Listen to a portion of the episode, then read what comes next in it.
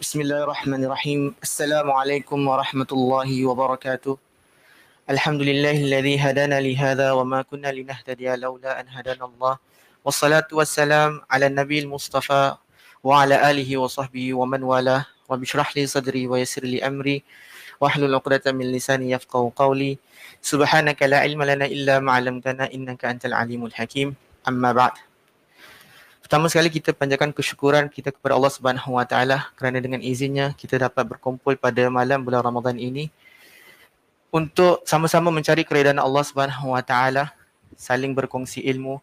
Mudah-mudahan Allah Subhanahu Wa Taala memberikan kita daripadanya manfaat di dunia dan akhirat. Muslimin dan muslimat hadiri dan hadirat, begitu juga kepada para penonton yang melihat melalui YouTube dan FB Live. InsyaAllah pada malam hari ini kita akan cuba untuk menghayati sebuah satu amalan sunnah yang mana kebanyakan kita kurang ambil perhatian terhadapnya dan bahkan ada yang mengabaikannya. Mungkin kerana mereka tidak faham maksud yang sebenar ataupun asal tujuan amalan sunnah tersebut. Dan mudah-mudahan daripada perkongsian malam ini kita dapat lebih menghayati amalan sunnah ini dan sunnah yang dimaksudkan adalah sunnah bersahur. Rasulullah SAW menyebutkan di dalam sebuah hadisnya, Tasahharu fa inna fis sahuri barakah. Bersahurlah kalian kerana di dalam sahur tersebut ada keberkatan. Dan di dalam hadis yang lainnya Rasulullah SAW menyebutkan innaha barakah. Sesungguhnya ianya adalah barakah, yang ini merujuk kepada sahur a'taakumullah iyyaha. Yang mana Allah Subhanahu wa taala berikan kepada kita anugerah. Fala tad'u. Maka janganlah kalian mengabaikan. Janganlah kalian tinggalkannya. Walau an yajra'a ahadukum jur'atan min ma'in. Walaupun kita terpaksa untuk ambil setogok air untuk menghidupkan sunnah sahur ini.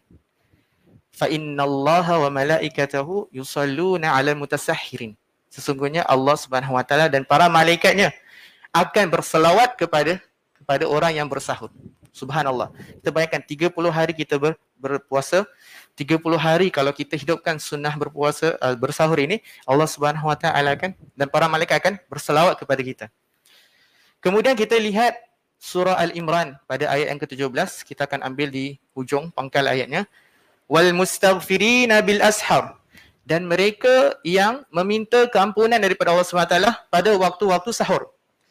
Dan termasuk waktu-waktu sahur ini adalah satu per tiga malam sebenarnya. Okay, mulai daripada satu per tiga malam. Di mana Allah Subhanahu Wa Taala di dalam sebuah hadis menceritakan Allah Subhanahu Wa Taala akan sendiri turun ke langit bumi. Kemudian akan melihat hamba-hambanya yang mana meminta kepadanya, maka dia akan berikan. Yang mana yang meminta doa daripadanya, maka akan kabulkan yang mana yang meminta pengampunan maka Allah akan mengampunkan. Subhanallah. Jadi waktu sahur itu sebenarnya bukan seperti mana yang kita sangkakan daripada uh, pagi yang kita bangun, kemudian kita makan, minum, kemudian selesai. Tidak. Sahur itu bermula awalnya daripada satu per tiga malam. Kalau boleh kita bangun dan kita laksanakan. Kerana dalam waktu itu ada keberkatan. Okay, kemudian kita lihat dalam sebuah hadis apabila Ibn Abbas menanyakan kepada Rasulullah SAW tentang kadar antara sahur dan azan. Okay, uh, Ibn Abbas menanyakan uh, kam uh, baina uh, al-adhan was sahur. Okay. Berapa jarak antara sahur dan azan? Sahur yang dimasukkan di sini adalah sahur yang kita makan. Kerana ketika itu mereka baru selesai bersahur. Jadi Rasulullah SAW katakan qadar khamsina ayat. Kadar 50 ayat. Artinya lebih kurang dalam 10-15 minit. Okay, bacaan yang moderate average. Okay. Dan dalam waktu itu sebenarnya cukup, lebih cukup untuk kita cuba cari peluang mencari keberkatan daripada Allah SWT. Minta ampun kepada Allah SWT, berdoa. Okay. Bukannya cari makanan yang mana yang lebih sedap untuk makan dan minum. Okay. Dan gunakan waktu yang terakhir itu kerana Rasulullah SAW dan para sahabat mereka uh, melambatkan sahur. Dan itu amalan sunnah bagi Nabi SAW. Dan macam mana nak dapatkan keberkatan kalau kita tak dapat mencontohi sunnah baginda SAW. Maka kita lambatkan sahur kita okay, dan sekadarnya dengan tamar misalnya, kurma. Kerana itu yang disarankan oleh Rasulullah SAW. Di sebuah hadisnya, ni'ma sahuril mu'minin at-tamar. Sebaik-baik makanan bagi orang-orang mukmin pada sahurnya adalah dengan kurma. Okay, simple saja, kurma. Tak usah kita susahkan ibu-ibu kita, ya, mak-mak kita untuk bangun awal masakan kita yang berat-berat. Kemudian kita pun makan dan melemahkan kita nanti sebab apa banyak benda nak kena buat perut kita ni. Makan berat-berat dan sebagainya. Jadi akhirnya kita akan malas. Kurma itu kecil tapi khasiatnya besar. Kan dia dapat cerdaskan minda kita, otak kita. Hmm? Pada masa yang sama dia cukupkan untuk tenaga kita terus eh, beribadah pada siang hari. Tak apa kita lapar. Kerana apa? Itu antara lazimnya kita berpuasa. Kalau orang tu tak lapar, itu yang kita kena persoalkan lah. Kenapa tak lapar eh? Kerana berpuasa tu memang kena lapar. Supaya kita dapat merasakan apa yang dirasai oleh fakir miskin dan orang yang kurang berkemampuan untuk mendapatkan nikmat tersebut. Kemudian yang terakhir, anda nak kongsikan di sini adalah berkenaan dengan sahur itu sendiri. Yang mana Rasulullah SAW sebutkan, okay, menjadi penting untuk kita beratkan sahur ini kerana apa? Berikan perhatiannya kerana apa? Rasulullah SAW katakan faslun ma baina siyamina wa siyami ahli kitab akalatus sahar.